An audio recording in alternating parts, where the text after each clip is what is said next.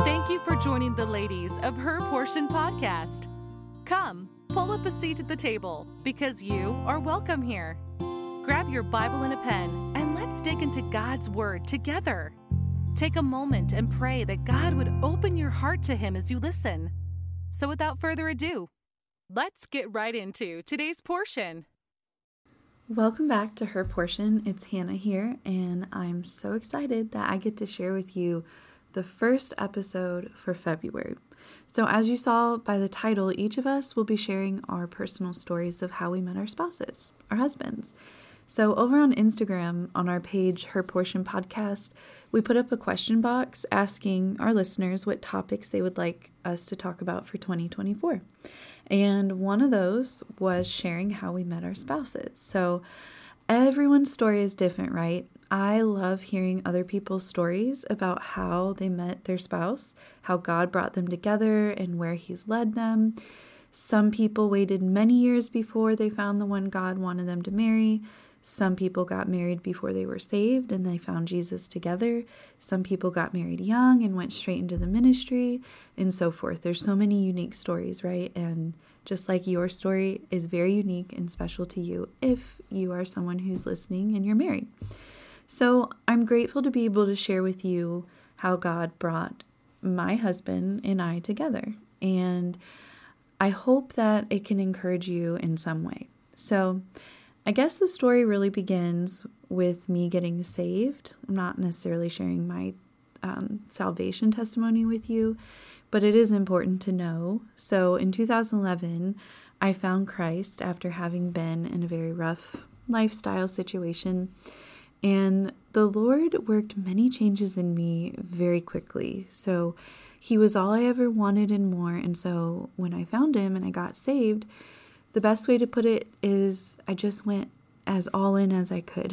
I had a lot of zeal. And so I found out what Bible college was, and I ended up going to Massillon Baptist College in Massillon, Ohio, because that Bible college was 30 minutes away from where I lived. And I went there two months after I got saved. So I was a newborn Christian, and I was just so hungry for the things of God, so hungry to grow.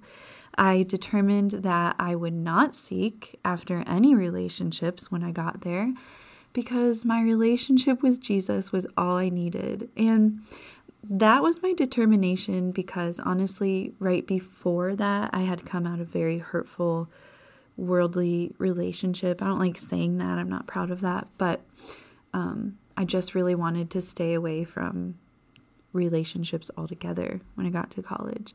And so when I got to Bible college, everything was new to me. I mean, I didn't know any hymns, I wasn't familiar with church, I was new to the modesty thing. I never wore, you know, modest skirts in my life. And so going to Bible college, you know, there's a dress code and such. And so knowing I was going there, I went to the store and I had the thought in my mind if it's long enough, then let's just get it because I don't care. I just want to go I just want to go to school and learn the Bible, but I mean, I cared a little bit if it was ugly or not, but really probably not enough looking back on some of my pictures. But that brings me to this. It's I mean, it's kind of the dress thing is kind of irrelevant, but it brings me to this. Our first night at college, we all sat around a bonfire outside of the dorms, and you want to know what I was wearing?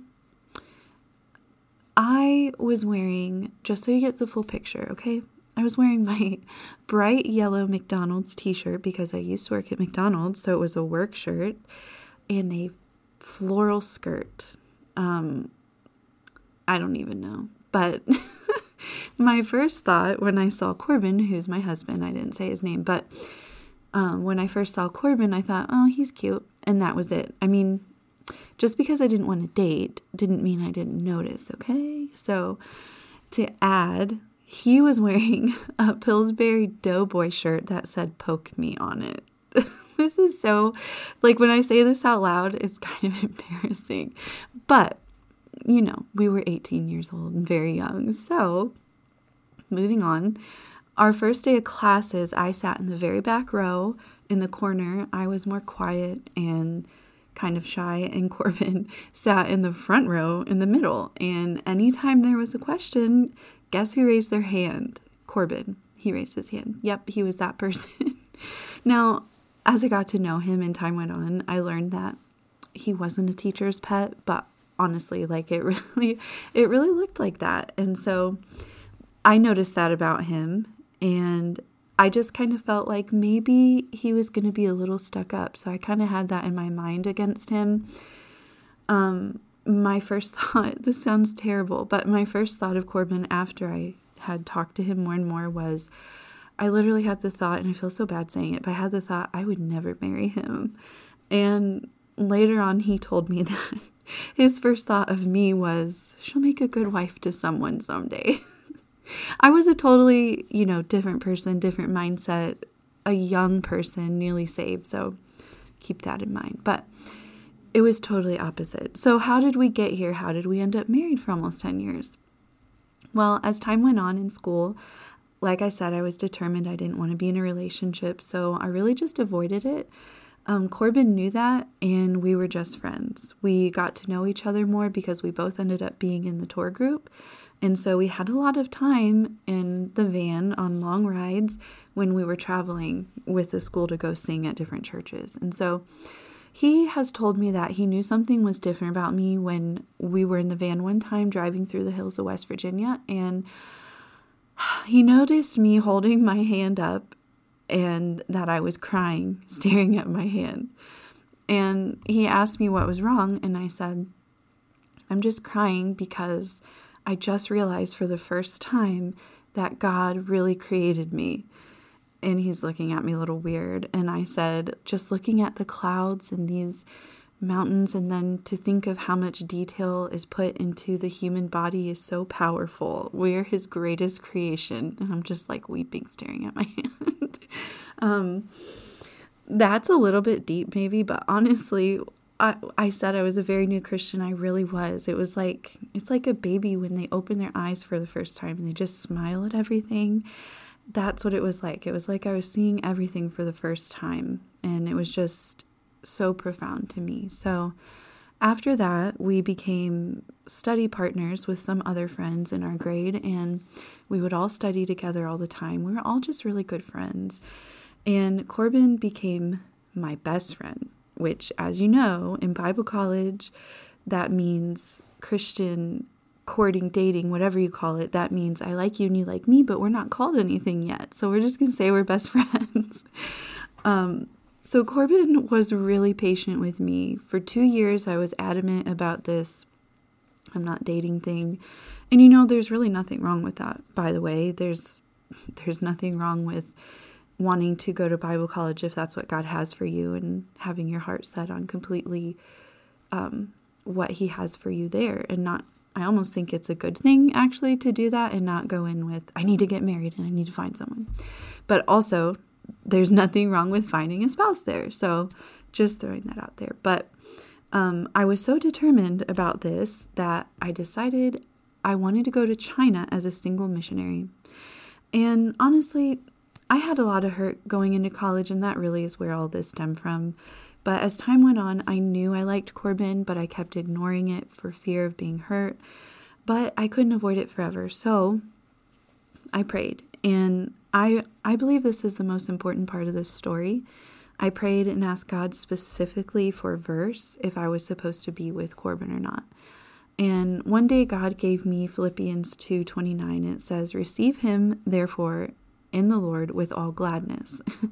now, that isn't the context of the scripture there. It's not about marriage, but I know in my heart that I believe God used that for me at that time. I felt like it very clearly, um, so much so I shut my Bible and I walked away and I was like, nope, but that was wrong of me.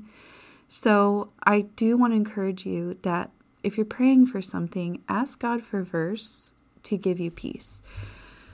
Um, there have been many things I prayed and asked God for peace about. I asked Him for a verse, and He gave me a verse. And to this day, He brings those verses to my mind if I'm struggling with that particular thing that I had prayed about. The Lord really uses it. And the Lord also gave Corbin a verse. He It's Proverbs 13:12, which says, "Hope deferred maketh the heart sick, but when the desire cometh, it is a tree of life." So that word deferred means put off.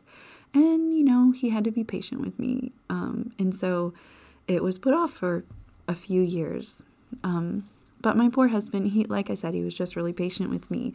He knew God's will was for us to be together, but it just it wasn't so easy for me at first. But once the Lord spoke to my heart, I let go and I just chose to take that step of faith and trust God. And we began a relationship and then we got married 3 weeks after we graduated college. So the longer we are married, the more I'm amazed at just how much God made us for each other as far as marriage goes because obviously God made us first for him but there's so many little details that prove God's hand in our marriage over and over again. And I can honestly say that I love Corbin more today than ever before. And I know it will continue to be that way as time goes on. And why do I know that? Well, just like our relationship with Jesus, it gets sweeter the more we get to know him and build a true relationship with him if we just get saved and never seek after relationship with him, then we won't truly know him and we can't say that it gets sweeter, right? I love a good love story when God is in the center of it. He makes no mistakes and how he moves is miraculous. When I talk about marriage, I can't help but think though about those who are single and carry a heaven a heavy burden from their desire to be married. Not every person who's single is that way, but I have talked with many people, I've had many friends who have carried this heavy burden from being in the season of singleness. And so I don't know or claim to understand the heartache that some women have from waiting for marriage or feeling like they aren't good enough or that God has forgotten them, that their life is without purpose if they're not married, etc. I've I have heard all of those things and it breaks my heart. So if you listen to our podcast this month and you're someone who's in that exact spot, please know that God loves you more than anyone could ever love you. Your purpose is found in Christ and not marriage. Your life is precious and very valuable.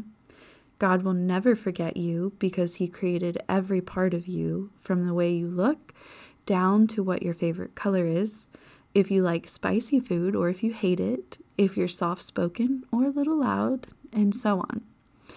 I have a friend on Instagram who went through these feelings of heartache over a season of her life of singleness. She allowed God to use her by starting an Instagram page specifically geared towards encouraging women in singleness. She's bold, but she's also meek, and she shares with much wisdom and grace. I'm so grateful for her page because I now have someone that I can direct others to that I know will be a help because she has a good biblical foundation. She loves the Lord and she's just her posts have been very powerful and she can help others in a way that I can't. And so I'm very grateful for her page. I'll link her page below, but if you want to find her, her name is Madison, but if you search it on Instagram, you'll need to type in dear underscore single underscore woman. So dear single woman, but the underscores in between. So she also just came out with a book called How to Seek Marriage from a Surrendered Heart. And I know that will probably be a blessing as well. So thank you so much for listening today. I look forward to hearing from the other ladies this month. So come back next Wednesday. Bye for now. Thank you for joining us today on Her Portion. We hope you leave with plenty to ponder from God's Word. We encourage you to use today's topic to start your own study in the Scriptures. Until next time.